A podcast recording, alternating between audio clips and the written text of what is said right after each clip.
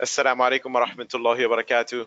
Bismillah. Uh, good evening, ladies and gentlemen. I wanted to welcome you to our webinar. Uh, we have a wonderful program uh, scheduled for today. We'll start, like always, we'll try to start on time. I uh, just wanted to make uh, mention that next week, uh, unfortunately, there will be no class, so we will continue the week after. you'll get a reminder via emails and uh, also now you can find our uh, webinar online on YouTube. If you Google Dawah 101, you'll be able to find our webinars online. So, but however, please don't do that yet. Wait after this uh, uh after this webinar. Okay, this start session, now. Then you'll be able to. So I'm going to hand over to our Imam who is going to be presenting. His name is Imam Jawad, and he's going to present now. Say Bismillah. Imam Jawad, you're ready to go. Assalamu alaikum. Inshallah, my dear brothers and sisters in Islam, we'll be talking about some principles of dawah. One of the basic principle in terms of the etiquettes is to, there are certain prerequisites for a da'i and da'iyah. Also, we need to know the audience and also how to engage in our audience. Um, one of the aspects of uh, Dawa is having open-ended questions, and then uh, those open-ended questions lead us to a conversation and dialogue. And um, we here at Why Islam have developed a skill called straw, so we'll go over that also very quickly.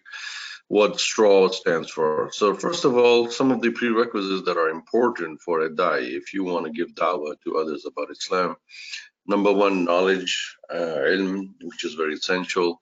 Um, even though the hadith or Rasulullah talk about me, even if it's just one ayah, applies to all and everybody can give dawah. But it is a good idea to constantly increase our knowledge, uh, ilm, in terms of giving dawah. And then second thing, when it comes to giving dawah, a prerequisite that has to be is soft-hearted, being tender, gentle, kindness, lean. Um, this is from the uh, ayah in the Quran, Surah Al Imran. Allah said about Prophet Muhammad Sallam, it is from the mercy of Allah that you were kind and gentle to them. Had you been uh, stiff-hearted and hard-hearted, then, O Prophet, people would have run away from you. Third prerequisite is having wisdom, hikmah, which means basically knowing your audience, their background, their culture, their values, giving examples to relate to them. Uh, because if we do not relate to the target audience that we're talking to, then they would not be able to absorb the message we are delivering to them. And of course, when giving dawah, a lot of hurdles and obstacles come, a lot of issues come with the person who's listening and they might argue or debate. So patience or sabr is a very important prerequisite for a da'i and da'iyah in order to engage in dawah. And what basically that means is that we do not lose our temper or cool or calmness. We try to listen more and not react to the person. And last but not the least, and very important, is morality or haya. Because if we are giving dawah to others while we do not practice, obviously that would create confusion in the recipient, and they would not be able to understand why is this dichotomy. Uh, just like Allah says in the Quran, أَتَأْمُرُونَ النَّاسَ بِالْبِرِّ وَتَنسَوْنَ أَنفُسَكُمْ وَأَنْتُمْ تَطُونَ الْكِتَابَ is in Surah Baqarah. Allah is saying that you uh, order other people with righteousness and piety and goodness, while you um, uh, yourself you forget about it and you read the book, you recite the book. So obviously Allah over there is saying that there has to be conformity between character and behavior and whatever we are telling others to about it. Um, when it comes to the issue of knowing your audience, we have to, of course, relate to some American culture, American lifestyle, uh, cliches, proverbs, um, American, uh, you know you can say habits and things that we can give examples of in order for people to relate to it. Uh, like Allah said in the Quran that He did not send a messenger to people except in their lisan, uh, except in their tongue. So obviously, uh, we have to master certain aspects such as analogy, use it as a tool, customize it, build on similarities between them. Because if we give them uh, uh, things from the outside of this country, example from Middle East or Africa or Asia, it wouldn't connect with them. So the whole aspect of knowing your audience is to connect with your audience, relate to them. Uh, think of, you know, we've been living here in America for a lot of time, so we can understand many of the culture and traditions and values of American lifestyle and the American culture, and try to use that, uh, you know, uh, occasions and celebrations and whatnot have you in this country. So that builds with your audience a rapport, and rapport is very important. Another aspect is that we have to drive the conversation, meaning when it comes to giving dawah, if we were Yeah, just Imam listening Jawad. and the other person Imam is talking, Jawad. that's really not dawah. That's like passive dawah. Proactive dawah is where we are engaging with the person, we're driving the conversation, we're asking questions, understanding their answers and concerns, and then uh, likewise relating to them and giving them. So one of the uh, golden rule of uh, giving dawa is that whenever a person asks a question, we don't just simply answer that. Yes, brother. Hello.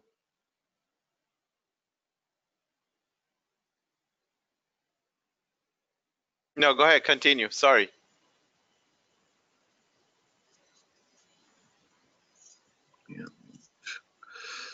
Can you all see my screen?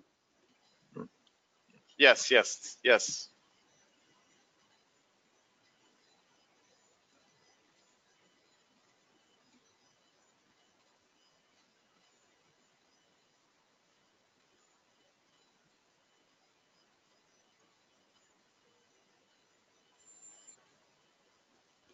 Yes, we can see your screen. Can you continue? Thank you. Sorry.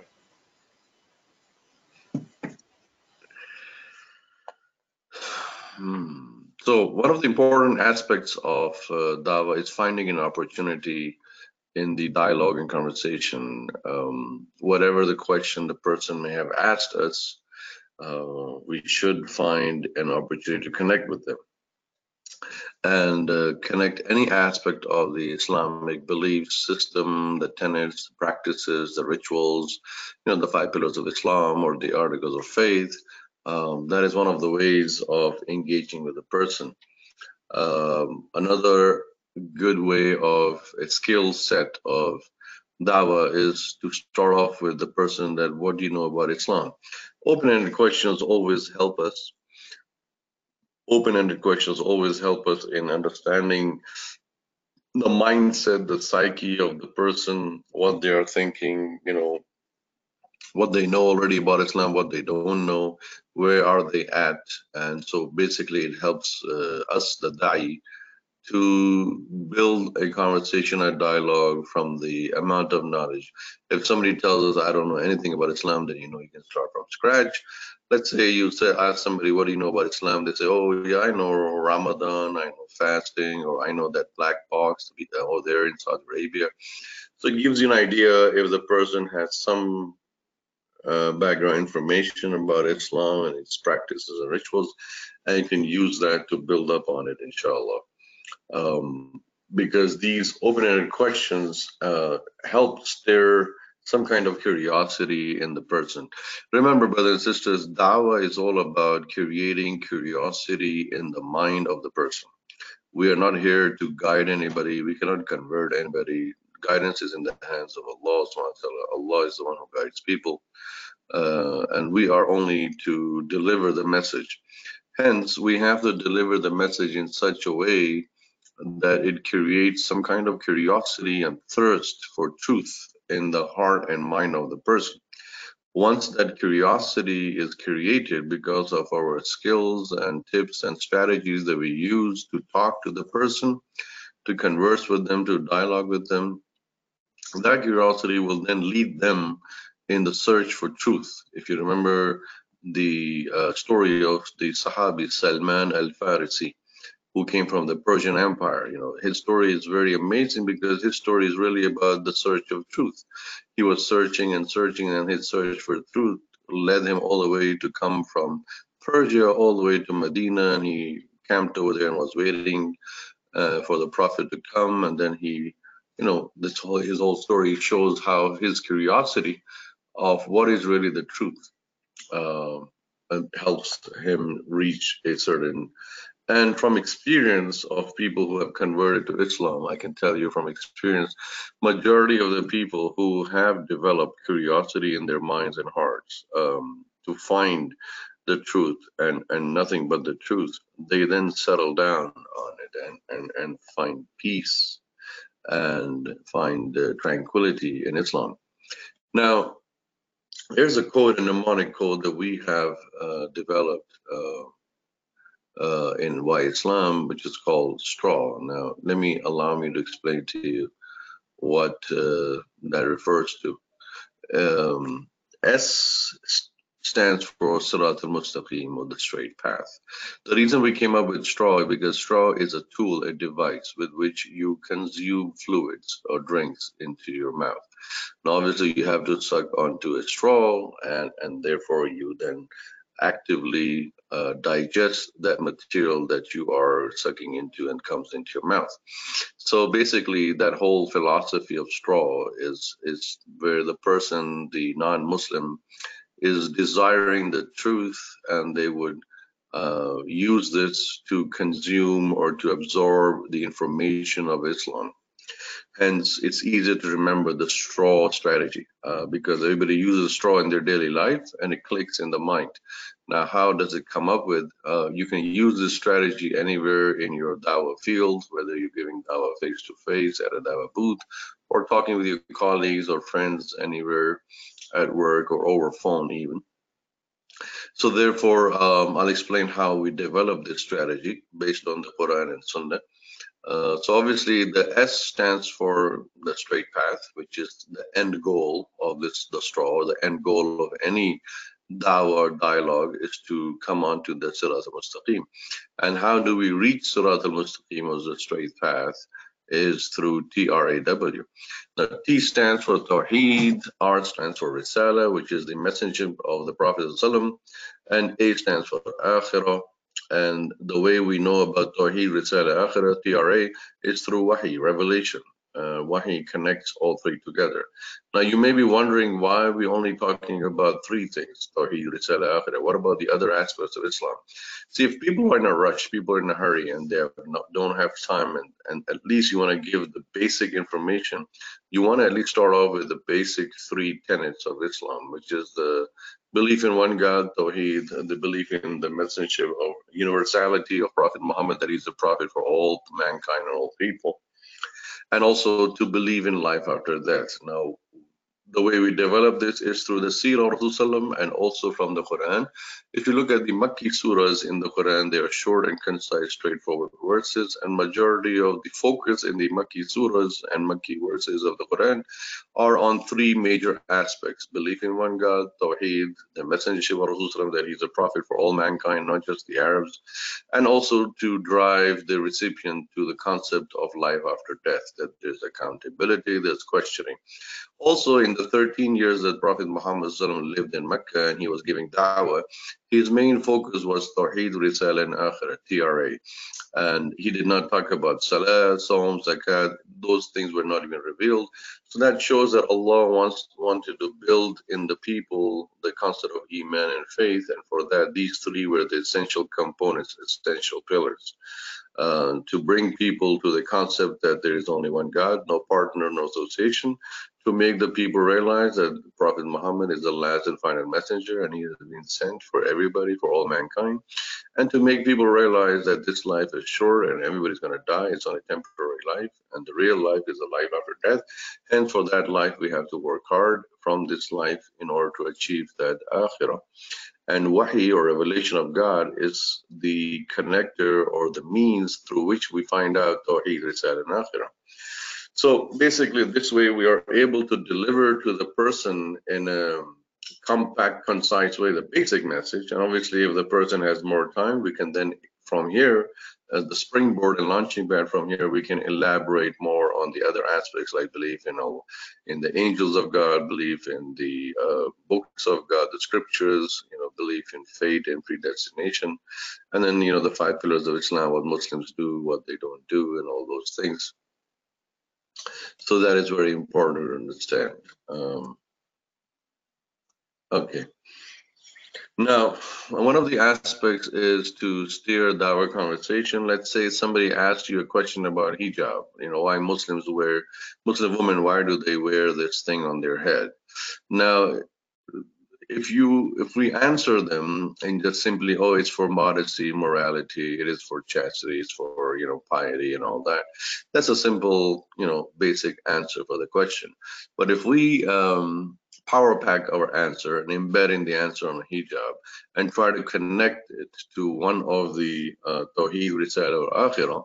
So that will be a, a, a, different strategy of giving the answer where we are answering the question of the person, the questioner, in such a way that we are luring them or enticing them or attracting them or directing them to the three basic beliefs uh, of, Islam, which is Tawheed, Risala, and Akhirah.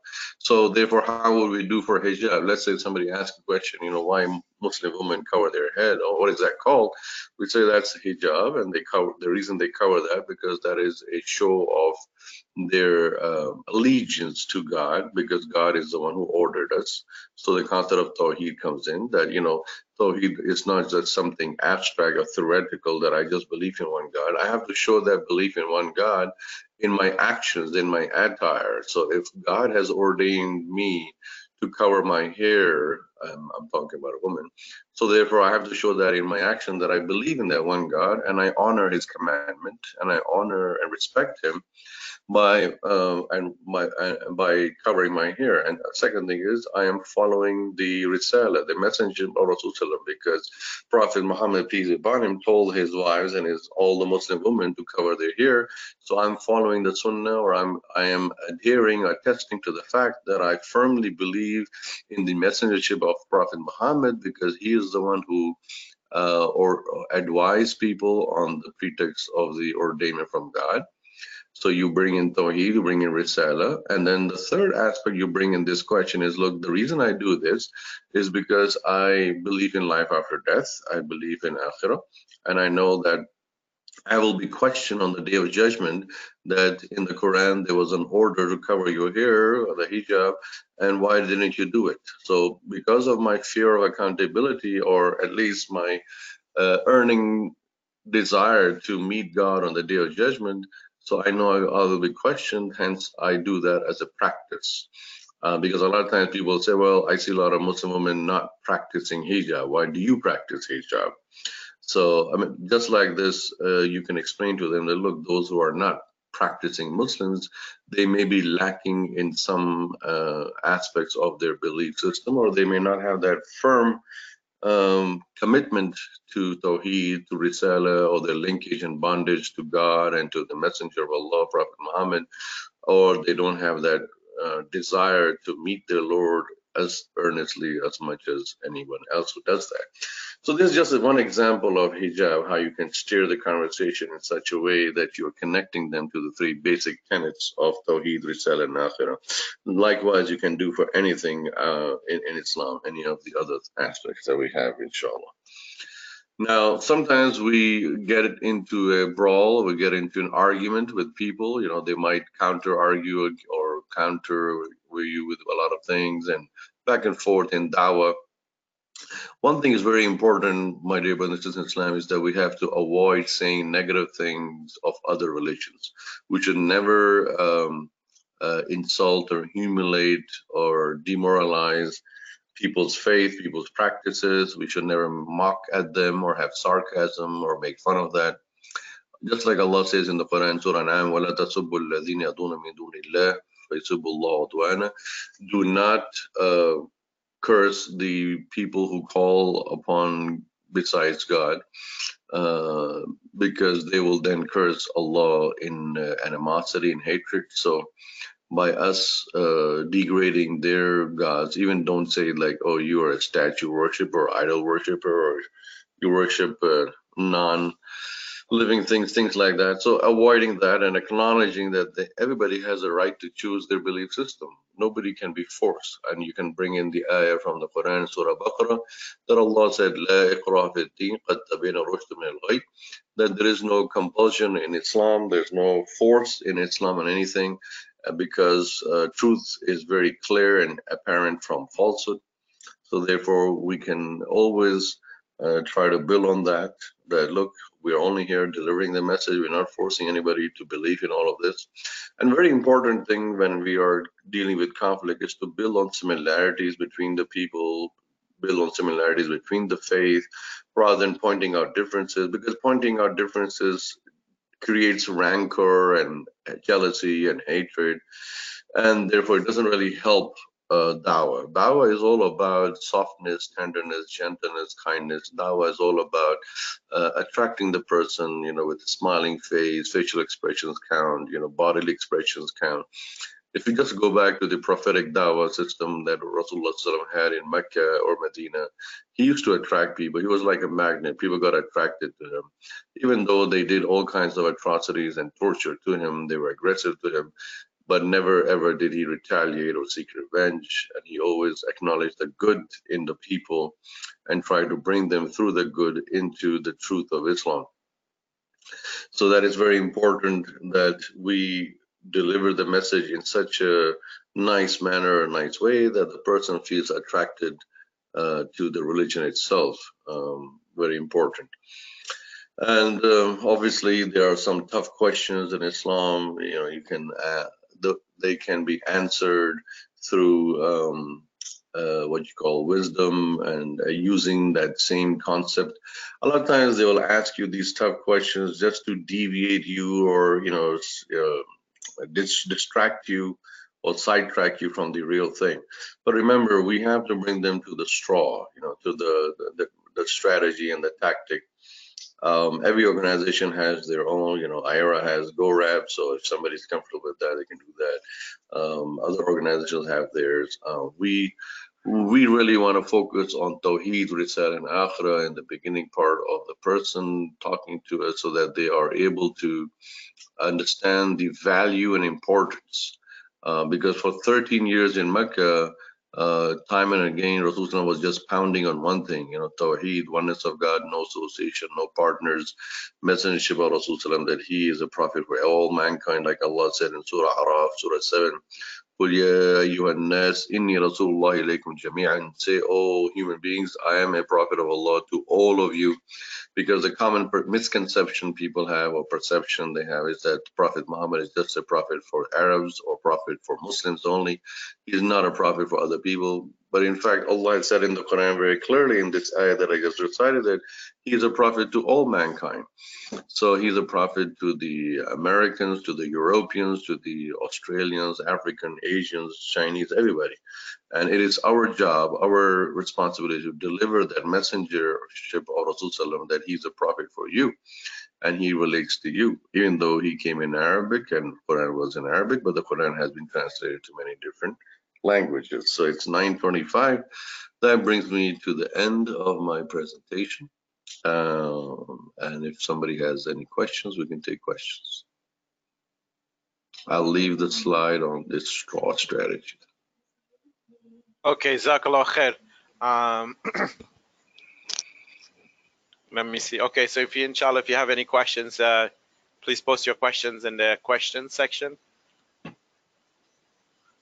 Uh, Sheikh, uh, can you address? Can you, can you can you hear me? Imam Jawad, can you hear me?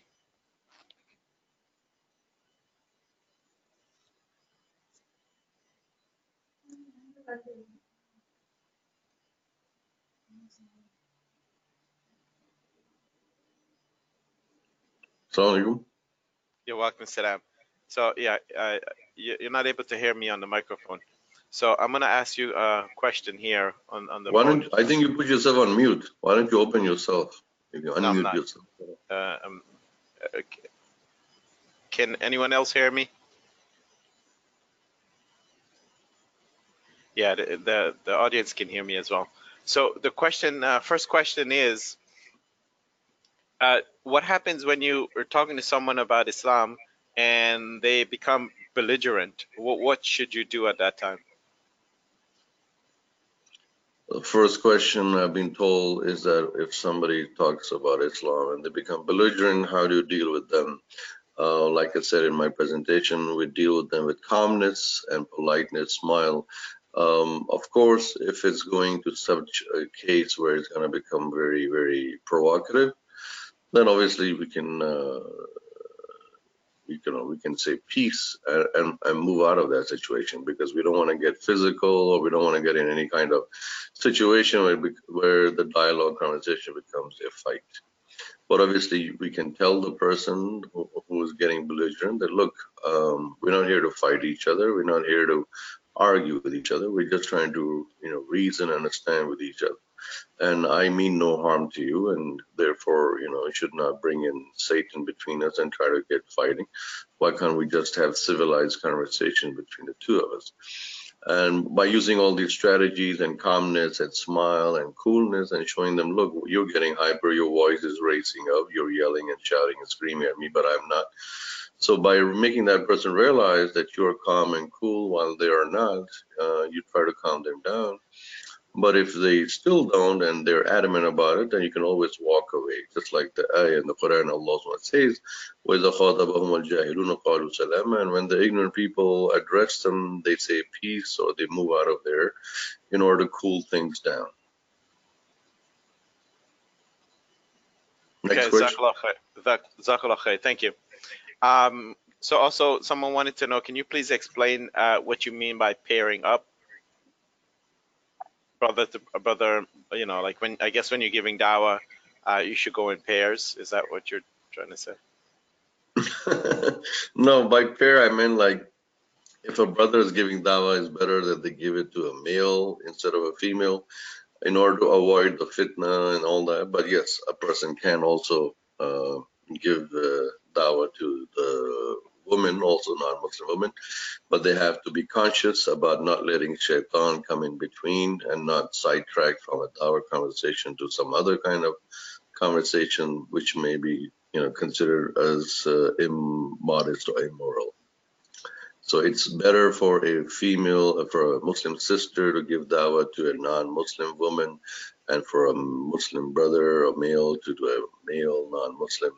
But if circumstances need be and necessitate that a person has to talk to the opposite gender, then it is fine. But at the same time, they should constantly remind themselves and, you know, recite istighfar in their heart, in their mind, so that shaitan doesn't come in between the conversation uh, to lure them to something else other than dawah. Okay, thank you. And and this is a big question and, and sort of related because of the timing. Uh, nowadays, especially with the holidays are coming up, uh, how do you channel these questions, you know, about Thanksgiving and Christmas and things of that nature?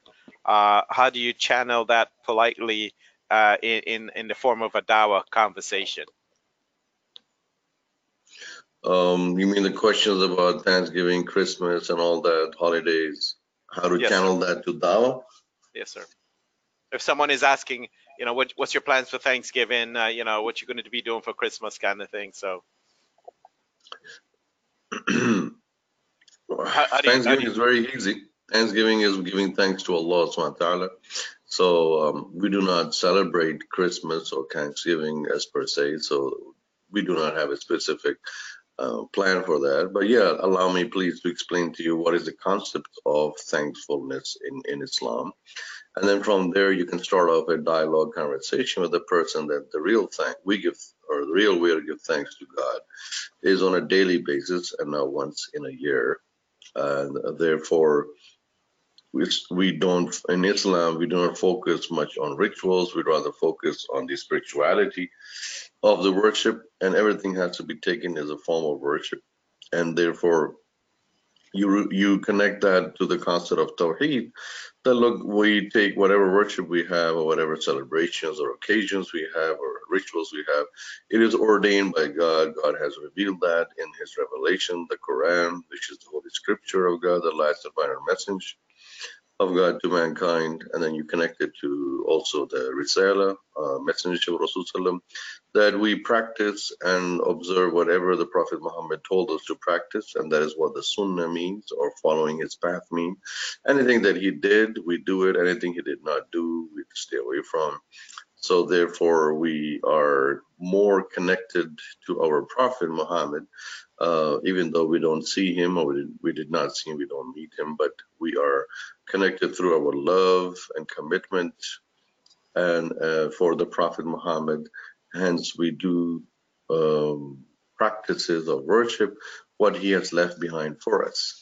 So if there is something that he has not uh, celebrating birthdays of any prophet, uh, is is not permissible. And regardless of the rituals that the world practices in December or, or November, our job is to focus on true worship, which is to increase a person in their spiritual um, desire and learning towards God. Um, main thing we need to focus uh, in this kind of a dialogue about holiday seasons and all that is that what is the purpose of all these rituals? What's the purpose of all these practices? What's the underlying principle and factor? You know, if the person is scratching their head and they can't answer, you tell them, well, according to Islam, the main underlying principle for all these things is connection to God. You know, we are here on this earth, we need a connection with God.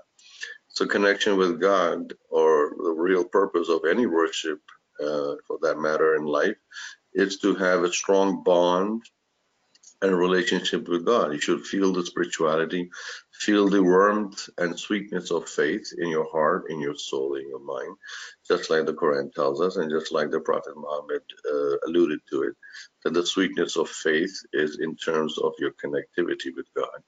So we should ask ourselves that what brings us closer and closer to God, and we should practice that and it has to be justified or proven through revelation or wahi, you know, like so whatever is mentioned through the Quran or through the Prophet's words, that is automatically proven as something substantial that we do practice. So at the same time, we are not against this. I mean, you are practicing, you're most welcome, but we as a Muslim do not practice these things. Uh, we rather focus on spirituality of giving thanks all around the year, every day, all around the day and night. And there are many ways that we give thanks.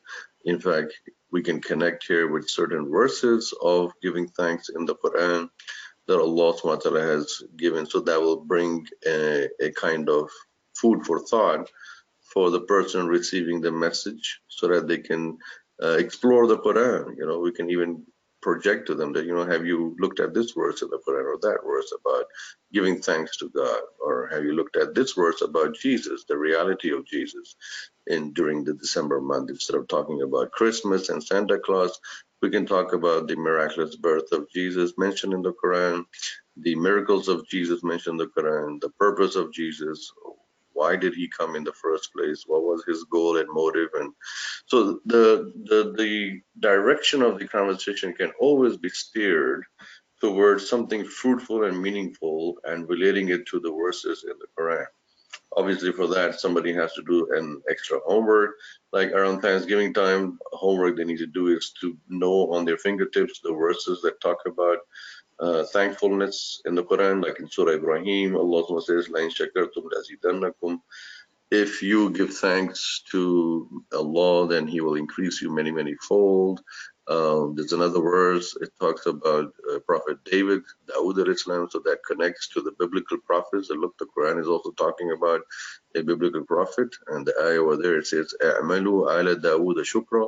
O family of David, show your thankfulness in action uh, in in their in physically through actions that you are thankful to God. Uh, so these things can be related into a nice dialogue conversation during this time. Thank you. Um, another question is how would you uh, introduce the straw method into a conversation? Well, this straw method is basically for you, the da'i or daya. It's not to relate to the, it's a tool given to the volunteers or given to the da'i or da'i or the, the person giving dawah to start a dialogue or to uh, to start a conversation and, and give dawah in a, in a, in a systematic, you know, organized fashion. It is not there to explain to the non-Muslim what is straw, what is T, what is R, what is A. Rather, you are developing and you're organizing your chain of thoughts, your words, your um, speaking power in such a way that you have a systematic way of going from one aspect to another. So that is what the purpose of this is, that you start off, you have a launching pad, you have a starting point to talk to somebody. Uh, because a lot of times uh, new volunteers or new dais, when they come into the field, they're like blanks. They're like, oh, what should I talk about? You know, how should I give dawah? Where should I start about Islam? Um, I get a lot of questions, you know, Imam, tell me, if I want to start dawah, what should be the first thing I talk to them? So this strategy helps people develop and organize themselves in such a way that they have a starting point to start off with. And then from here, they can further elaborate and expand on the other aspects of Islam, uh, especially the six articles of faith, because in this, we already have three articles of faith here, you know, life after death, akhirah, risala, messenger of Rasul and yastubr, and tawheed. So the other three can be also added on here. Thank you, sir. Um, the question is for me to give dawah in an um, like how much someone wants to know how much knowledge they should have to be able to give dawah. Um, basic minimum is to at least know about the five pillars of Islam and the six articles of faith belief in Allah, belief in the prophets of God, belief in the books of Allah, belief in the um, angels, belief in uh, life after death, and belief in fate and predestination. And then the concept, the first pillar of Islam, Shahada, what it means, uh, what is Shahada itself, the basic conviction and the belief of Allah and the message of Rasulullah and the proclamation of faith. Then the second pillar and the uh, Salah, and then the third pillar, is Siyam, fasting, fourth pillar, Zakat, and the fifth pillar, Hajj. So if somebody is well versed in these um, six and five, eleven things, that is at least a starting point for them. Because if they are not aware of these these 11 things and somebody asks the questions they'll be blank and they'll be like puzzled and confused how to answer that. So that is a bare minimum basic thing. Uh, going more in deep in in depth of this knowledge, that is extra for the person, and they can, like I said in the earlier part of my presentation, that some of the prerequisites for a da'i, one of them is to constantly seek knowledge, constantly read books, watch videos, you know, listen to lectures, constantly enhance their knowledge of Islam, and by through a variety of means today in the social media and the technological era, there is no bars and no hurdles in uh, enhancing a person's knowledge in a wide spectrum of things.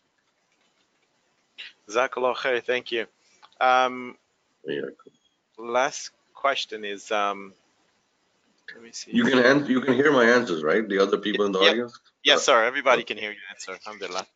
Uh, and the last question is, um, again, it, it's how do you address this uh, idea of uh, Thanksgiving? I mean, what's wrong with it? Why should Muslim celebrate Thanksgiving? It's a ritual. It's a practice. And uh, for us, uh, like I said earlier in the answer to the question, for us, everything is mandated through the Sunnah or Prophet Muhammad. So um, because Thanksgiving is like a worship, a spiritual thing, so it has to be something that is in line with the practices of Prophet Muhammad and his followers if they haven't done that. But yes, if somebody wants to look at it from a secular point of view, just an abstract way of, uh, you know, giving thanks to God, and that's a separate thing. Again, the reason we explain to them that we don't worship or we don't uh, practice that is because it's not part of our worship, but rather we give thanks uh, all around the year. Uh, as an American Muslim living in this country, uh, when it comes to the aspects of religious worships and all that, we have to conform to the two basic sources uh, of, of law in Islam, which is the Quran and the Hadith. Uh, but uh, when it comes to any other traditional things like, you know, Fourth of July, celebrating Fourth of July, going to see fireworks. That's nothing to do with religion or any spirituality or worship. So that's a separate thing. But when it comes to Thanksgiving or Halloween or Christmas, that is a religious aspect attached to it. There's a, a religious uh, paradigm to it. So therefore, practicing that or celebrating that or you know following that would give a skewed message to people in terms of um, the concept of tawheed that on one side we say we believe in the oneness of god but if god has not ordained that thing in such a way then we are showing contradiction in our belief system thank you. Um, I just wanted to mention um, there, why Islam actually has a presentation on YouTube about uh, Thanksgiving in, in Islam. Uh, it, it's by uh, one of the sheikhs from Canada. It's a very good presentation. It's only about 10 minutes long, and I posted it in the uh, question and answer for everyone if they wanted to go and look at it, inshallah. Uh, Sheikh, uh, people wanted to know as well, I'll finish with this, is if they can have your copy of your presentation, if you can maybe send it to me and they can, um, or if you wanted to put up your email address on the screen so they can uh, uh, request it from you. Up to you. Yeah, I can send that presentation. It's going to be fifty dollars a piece. So whoever Yeah, can. all pay right. that. good, good, good. It's not going. That fifty dollars is not going to me. It's going to WhyIslam. So we need There to generate you know, funds for that. Yeah, donation. If you can donate to WhyIslam. Uh, but again, that's just suggested. I'm just joking. I can give it to you free. Inshallah, I'll send it to you, Azad, and you can send it to all of them, inshallah. Okay, thank you. And if, And- if, if you, and it's, it's very simple. If you want to request from me, it's just my first name, Jawad at whyislam.org. So you can just send me an email at jawad at whiteislam, J-A-W-A-D, at and I'll email it back to you. And I want to just take this opportunity for all these 104 people I see right now. See, we are constantly in need of volunteers, um, especially on the hotline. Our Islam hotline is 24 hours a day, seven days a week, 365 days a year. And since I'm managing that hotline, you know better, brothers, that we're always constantly looking for volunteers. So even if you are a novice or an apprentice or a newcomer in Dawa, uh, we will train you, we'll recruit you. So if you want to volunteer sometime, the reason the hotline is so attractive, you don't have to go outside in the mall, in the parking lot, or in a park or somewhere to, you know, talk to somebody about Islam. You could be sitting in the comfort of your own home. You could be lying on your bed or on your sitting on your couch, and a phone rings. You pick up the phone. You say, "Thank you for calling Islam. How can I help you?" Somebody asks you a question, and voila, you're giving dawah on the phone. So, and you give at your own flexible hours from the comfort of your home or even wherever you want to be. So, because it's all a computer-based uh, PBX system, so the calls are routed from the computer from New Jersey to your cell phone. So, if any of you are interested in volunteering on the hotline, again, just send me an email and we'll take it from there. Jawad at whiteislam.org. Thank you, Jazakallah khair. I sent your email to everyone. Uh, okay, inshallah, if you can finish up with a closing uh, dua, inshallah, we'll end. Jazakallah khair. Okay, وإياكم إن شاء الله. So we'll start with the dua. ربنا آتنا في الدنيا حسنة وفي الآخرة حسنة وقنا عذاب النار. ربنا لا تزغ قلوبنا بعد إذ وهب لنا من لدنك رحمة إنك أنت الوهاب. اللهم تقبل منا إنك أنت السميع العليم وتب علينا مولانا إنك أنت الرحيم. وصلى الله على خلق محمد وسلم على آله وصحبه ورحمة الرحمين سبحانك اللهم وبحمدك نشهد أن لا إله إلا الله نستغفرك ونتوب إليك والسلام عليكم ورحمة الله وبركاته. Assalam wa rahmatullahi wa barakatuh.